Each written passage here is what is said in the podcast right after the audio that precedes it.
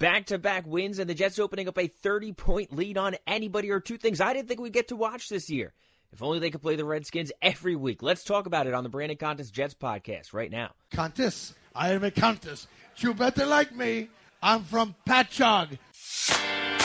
Alrighty, nice job with the free music, YouTube. You're listening to the Brandon Contes Jets podcast on SB Nation, episode 18 of my first ever sports podcast, where we keep it simple, we keep it short, never more than 20 minutes. If I have more to say, just put it in another podcast.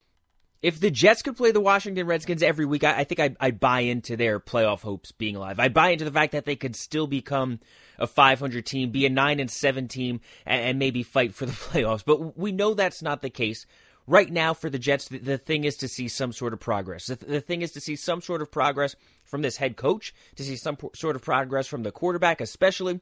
But this by far was the most complete game the Jets played all season. And now it came against a 1 and 8 team, an awful team with no quarterback and with no head coach in the Washington Redskins but play and beat who's on your schedule. And, and that's what the Jets did. They beat the Washington Redskins. That's who was up next on their schedule. The Jets built off their victory against the Giants, so we got to credit them for that. Granted, it was not a huge confidence builder for me. It's just one week. The questions will continue. But the Jets did all that they could against the Washington Redskins. There's not one extra thing that I could have asked for out of them this week. This is all that we could have hoped for was to put forth a performance like this in back-to-back weeks and, and beating the Giants and then beating the Redskins 34-17 in what felt more like a 34 to 3 victory. They were up 34 to 3 in this game. The Redskins score a couple of touchdowns late in the fourth quarter and it was their their first touchdown in 17 quarters, they said, which is amazing. It's a jet like stat. The, the Jets offense was similarly putrid not that long ago. Let's not forget that. But 17 quarters, 16 plus, 16 plus quarters without a touchdown for the Washington Redskins is insane. And I didn't even mind that the Jets gave up that touchdown to and that statistic for the Washington Redskins. The law of averages, it was bound to happen at some point. If it happens in the fourth quarter when the Jets are up 34 to 3, if that's when the Redskins break their streak, their their scoreless streak for 17 quarters, that's that's not an insult to the Jets defense in my opinion. I, I really didn't mind. I'll take the the fact that they were up 34-3 and end up winning the game 34-17. I, I was not bothered at all by those touchdowns late in this game. But Sam Darnold was fantastic for the second week in a row. Darnold looked great and he played very well for the most part under pressure. He did have that bad interception, but the four touchdowns completely outweigh that. One of his best games as a Jet, maybe his best game as a Jet. His first time throwing four touchdowns in an NFL game.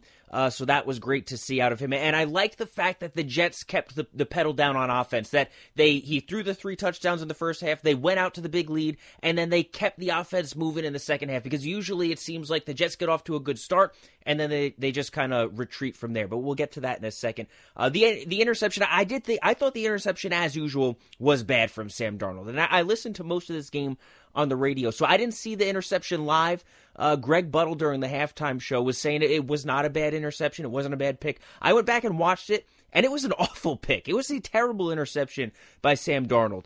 It was a it was a second and seventeen. He was under pressure. He flings it way over Ty Montgomery's head. Ty Montgomery also at the time he had two guys on him, and he was behind the line of scrimmage. So even if they did convert that pass, Montgomery would have been tackled right there. It would have then been third and twenty-two. So just throw the ball away, and that's something that Sam Darnold has yet to learn, and that's something that, he, that he's got to learn, and that, that that's something that, that falls on the head coach. That being said, it's a young quarterback mistake, and I get that. You can handle one of those a week in year two with a 22 year old quarterback that's going to throw three or four touchdowns in a game. You could get you could get past that one interception. You can't handle it when it's multiple times in a week and he's playing consistently bad football. And that's what we saw from Sam Darnold against the New England Patriots. That's what we saw from Sam Darnold the last few weeks against the Jaguars. That's but that's now a different Sam Darnold that we've seen last week and this week. So we are starting to see progression for the first time this year from Darnold, and that's something good to see. So you can handle that type of interception when he's playing well, when he's throwing a few touchdown passes. You can't handle that type of interception when he's putting those games like like we saw against the the Patriots and the Jaguars and other games earlier this year when he looked just like a completely inept. It looked like a high school quarterback So I, I don't know what Buttle was looking at there, but for, for, the most part, I loved the radio broadcast. I enjoy listening to games on the radio every so often when you get a chance to. I, I, I think Bob Wischusen is fantastic as the play-by-play voice. Tells it like it is. He calls out the opposition. He calls out the Jets. He questions the coach. He calls out the referees. He says everything that the, the fans are thinking when they're watching and when they're listening to a game, and that's what you got to love as a Jet fan. The, the Jets and ESPN they, they got that decision right back in uh, 2002 is when they made Wish, Wischusen the play-by-play voice, and it was actually it was him and it was Don LaGreca up for the job, and both then could have potentially been Michael Kay's radio co-host, but they did a, they did a good job pairing Don with Kay and Bob with the Jets, and then Bob actually went off and tried to do a talk radio type show on MSG himself, which was a, a two-hour daily talk show with um, with Bill Daughtry in the afternoons. And it, it, was in the early 2000s, shortly after Mike and the Mad Dog started getting really popular on the Yes Network. MSG did a similar type of thing, even though it wasn't on the radio. They, this was not a radio show. This was just a television show, but it was set up very similarly to the way Mike and the Mad Dog were. And Bill and, and Bob would take calls just the same way, and they would do just a talk radio show. But uh, that didn't quite work out on, on MSG. But so that's that's your your media coverage for the day as I would always highly recommend listening to the radio broadcast with Bob Wischusen and Marty Lyons if you get the opportunity, uh, even though I, am not sure what Greg Buttle was looking at when he saw that interception. But Darnold's pick ended up being turned into a field goal opportunity for the Washington Redskins, which uh, was uh, you'd sign up for because the Redskins were they were in the red zone. They had an opportunity to get a touchdown. They had an opportunity to break that that scoreless touchdown streak earlier than they did. But the Redskins on that on that drive they go four plays for negative ten yards, and that just shows you the type of inept team that the Washington Redskins are, the type of inept offense that they have. They get the interception, they're in the red zone, they go four plays, negative 10 yards, and then they settle for the field goal. But they had the interception, then the Jets go and they fumble a kickoff, then the Jets also gave them the ball back on a roughing the kicker penalty. So it's essentially three turnovers. And on those three turnovers, the Redskins get three points out of it. That's an inept offense. That's an inept franchise. A franchise much worse off than the Jets right now. Ownership that's worse than the Jets. Coaching that's worse than the Jets. Quarterback play, all of it. Brutal from the Washington Redskins. Tough team to watch right now. Let's take a quick break on the Brandon Contes Jets podcast back after this. So I think I've made it pretty clear. I don't like the head coach. I don't think Adam Gase is going to be here for a very long time. I don't trust him in New York, especially. But for this week against the Washington Redskins, and again, it's easy to make yourself look good against a team like the Washington Redskins, but I liked some of the creative play calling that we got from Gase. I liked some of the unpredictable play calling that we got from Adam Gase, letting Bilal Powell throw the ball down the field, uh, stretching the field, keeping the foot on the pedal all game, which is something that usually we see the Jets score early and they retreat back into their shell. But the Jets this week against the Redskins, they kept aggressive on offense, even with the big lead. Even when they were up 20 to 3, they didn't stop. They didn't just start running the ball. They, they didn't forget about trying to stretch the field. They didn't forget about the fact that you have a quarterback that you're trying to develop and trying to turn into a franchise quarterback. And we saw that progression continue with the New York Jets and with Sam Darnold and with Darnold and Gase, that pairing this week against the Redskins. And again, like I said, I understand it's against the Redskins, so that's why I'm not going to get too excited over it, but they at least deserve some credit for the play calling being improved from what we've seen in in past weeks with this season. And specifically late in the third quarter, it's third down and about a half a yard, and they're at midfield. They're up by 17. It's 20 to three at that point. So right now, you're you're thinking you're just assuming they're going to run the ball. They're going to try to get the first down that way, and if they don't get the first down, they're going to punt on on fourth and try to pin the Redskins deep in their own zone. But instead, they go run a uh, play action pass. Darnold throws a play deep down the field, down the sideline, and it goes incomplete. I love the play call. I love the fact that they tried to to throw to catch the Redskins off guard and throw a deep ball there. It didn't work out fine. Fourth down, they go for it. I-, I loved taking a shot downfield, and when they didn't get it, they went for it on fourth down. I thought that was fantastic. It was unexpected. It's not at all what you're what you're used to seeing from Gase and the Jets, but to me, it made sense. You're going up against a bad Redskins team. Try to try to make something happen downfield. If you can't, go for it on fourth down because the Redskins could not score at that point. So if you don't convert on fourth down and you give it back to the Redskins eh, there at midfield, so what? You take that chance. Gase never takes chances. He never took chances in Miami, but he did here in Washington, and, and let's give him some credit for that against the Redskins. I love that play calling set. I love that they stayed aggressive because so far this year it seems like when Adam Gase needs to start calling plays during the game, the Jets offense comes to a screeching stop. And they get off to a good start every single week, even when the when they were losing and the team looked inept, they were scoring touchdowns on their opening drives, and then the offense would just stall from there. Because that means that Gase was developing a good game plan to start, that the scripted plays would work. And then when it came time to call the plays during the game, when it came time to make adjustments during the game, the Jets and Adam Gase were unable to do so. But they did here this week against the Redskins. Was it improved play calling? Was it the inept Redskins? It was probably a little bit of both, but it's something that, as Jet fans especially, we needed to see. And what I'm waiting for is the day when the Jets get off to a slow start in the first quarter, when they don't score in the first quarter, maybe when they don't even score in the first half. But when they come out in the second half and they make the necessary adjustments. And when, when Adam Gase is able to play that chess match with the opposition, when he's able to make changes and make tweaks and figure out ways to, to improve the offense within the game, to improve the team within the game, it's great that he could develop a game plan to come out with a hot start, but let's see what you could do when things don't go well. Let's see what you do when, when, when things aren't working. Let's see those moves made within the game because that's when the head coaches are at their best. That's when the great head coaches are at the, their best. That's what we see from Bill Belichick. We see the Patriots could come out and, and get off to a rough start, but they make adjustments within the game and they figure out the game plan from the other team and they figure out how to counteract it, and that's when they go out and win the game. I don't I don't have any confidence that Adam Gase is able to do that. One thing that we do know, one thing that we do have confidence and faith in is that it does not matter who Jamal Adams goes up against. He's going to dominate. He did not have a great game only because it was the Washington Redskins. Jamal Adams, you could count on to have a great game every single week. He's that good. Three more sacks for Jamal Adams this week. Six on the season. Three and that's and that's six in the last three weeks. Six on the season and six in the last three weeks. Is it is it possible that Jamal Adams gets double digit sacks this year, the way he's going, it would be the first double digit season uh, for sacks for the Jets since since Muhammad Wilkerson in 2015. But then watch the Jets go out and trade him at the end of the season, and and that I I still I fully expect that as as well as Adams is playing, as much as Adams says he wants to be here. I have no doubt in my mind that the Jets look at this team and they see how many holes they need to fill.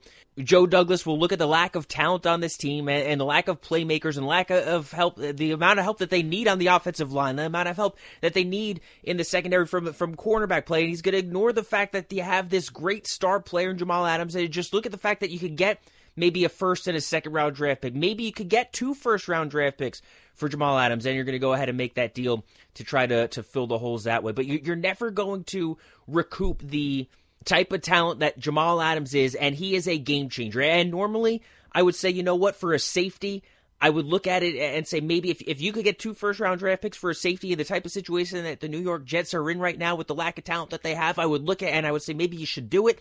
But Jamal Adams is so good that I think it would be a mistake to trade him. And I think they need to figure out a way to make peace with Jamal Adams.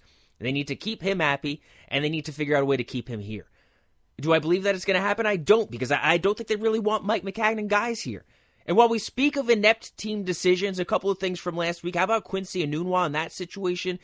Because this is now the third time this season that an injured player has had an issue with the Jets and the way that they're handling his injuries and the way that they're handling finding that player. And that speaks to the lack of leadership from the Jets front office, the lack of leadership from the head coach, the lack of trust and the lack of respect that they have for their head coach in Adam Gase for these injured players to, to constantly be having issues with him. And Quincy Enunwa admitted guilt. He admitted that what he did was wrong. He said that he, he skipped showing up for treatment twice, and he didn't tell the, the team until afterwards. So those are finable offenses then, if that's the case. But for this to be the third time for the Jets that this happened, it looks bad. So even if they are right in the Quincy Enunwa situation, they lose the benefit of the doubt. But we saw it earlier this year with Kelechi Osemele and the fact that he said he needed a shoulder surgery. The team said he didn't need shoulder surgery and he could still play through it. But he was going to go get that surgery anyway against the team's wishes. And they were, meanwhile, the Jets are finding him for missing practices, finding him for missing games. The day that he goes up to Boston to get the surgery, the Jets are finding him. They ultimately release him, and then he files an injury grievance against the New York Jets, which is still ongoing. And then a couple of weeks later, Luke Falk does the same thing after the Jets release him. Once Sam Darnold comes back and they no longer needed his services, and then Falk comes back and he files an injury grievance against the New York Jets saying that he needs hip surgery. So now with Quincy Enunwa being fined while he's out being injured, this is now the third time that the, the Jets are, are dealing with this. That looks really bad. That looks bad for the rest of the team. That looks bad for free agents. If the Enunwa thing was an isolated incident, maybe I would say, you know what, maybe the Jets are right. If the KO thing was an isolated incident, maybe I would say the Jets are right. If the Luke Falk thing was an isolated incident, maybe I would be able to give the, the Jets the benefit of the doubt and say that they're right in this situation. But when you have three, this happened three times in the span of about a month, the team looks really bad. And I don't know if this is a league wide thing, but uh, Enunwa also took the picture of the Jets posting and displaying for everybody to see the fact that he was fined is is that is that something that happens with every team i'm not sure is if that's common practice for if a player gets fined if there's a finable offense that they, they post it for everybody to see uh, but i mean to me that that's something that like if if Enunwa was getting fined i would want the Jets to kind of handle that a little bit privately. I, I don't think that needs to be displayed for the entire team and for media and for everybody to see. So that's that's a, a little bit juvenile to, to to do that type of thing. But again, to me, it just it shows that players have a lack of respect for Adam Gase. It shows that players have a lack of trust for Adam Gase. The fact that Enunwa got fined for something he did wrong, and he still went public with it, and he still tweeted it out, and he was complaining about the team and and showing that he he feels disrespected. To me, that's because he, he doesn't trust the head coach. If he had a good relationship with the head coach, maybe he would have went and he would have had a conversation with him about it. But Adam Gase has already made it clear he doesn't like to speak to injured players because when asked if he, he spoke to Osemele when that whole thing was going on, he said no, I, I, I don't didn't speak to him and and he didn't feel that he needed to speak to him. So if he's not going to speak to KO when he was injured, why is Enunwa going to think that Adam Gase is going to talk to him when he's injured? So this just looks bad for multiple reasons. And players are going to always side with other players. So potential free agents are going to look at this and absolutely look at it as a, a knock on the Jets. And I think if all things are equal with a, a free agent, the Jets are going after, if the money's the same, if the opportunities look the same, then why would they want to come here when they see how the, the Jets are treating their their injured players and they see all the issues that they, they have with them? I think this is absolutely a bad look uh, and three times in a month is is insane, and it just shows an ineptitude from the front office and an ineptitude from the head coaching. And I, I know Sam Darnold acts like he loves Adam Gase, but he, he's 22 years old. I, I, don't know that he has the ability to call out a coach yet. He's dealt with Todd Bowles, and now he's dealt with Adam Gase. Do, you think he wants to do this every year? Do you think he wants a third coach in three years? Absolutely not.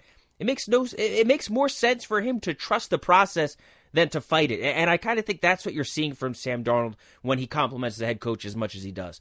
And then for, for Christopher Johnson to come out and give Gase the vote of confidence, I mean, look, if the Jets were to have finished 2 and 14, he's gone.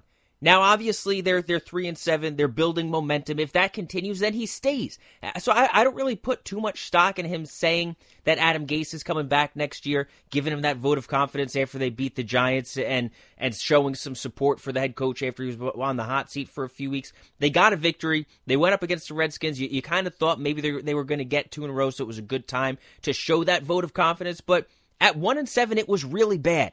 Sam Darnold was really bad. If that continued, he was going to lose his job. Adam Gase was going to lose his job, but they stopped the bleeding. So they don't want to fire him. They, they they want to have found the right guy. The hope is that Adam Gase is the right guy. So as long as momentum and progress continues to build, but I'm not sold yet that that progress is going to continue to build. If you put the number at three and a half years for how long Adam Gase is going to be the head coach of the New York Jets, I absolutely take the under. But the last three weeks, Dolphins, Giants, Redskins, was like a mini preseason for the Jets. They go two and one. Now they start to play a couple of real football teams. The Raiders are a good step up without jumping to the elite, not jumping to the Ravens, not jumping to the Patriots. The Jets should be thankful to the schedule makers for the way it's turned out because it's saving their season. It's saving Adam Gase and saving Sam Darnold even. Thanks for listening to the Brandon Contes Jets podcast. Stay tuned for more episodes soon. And as always, big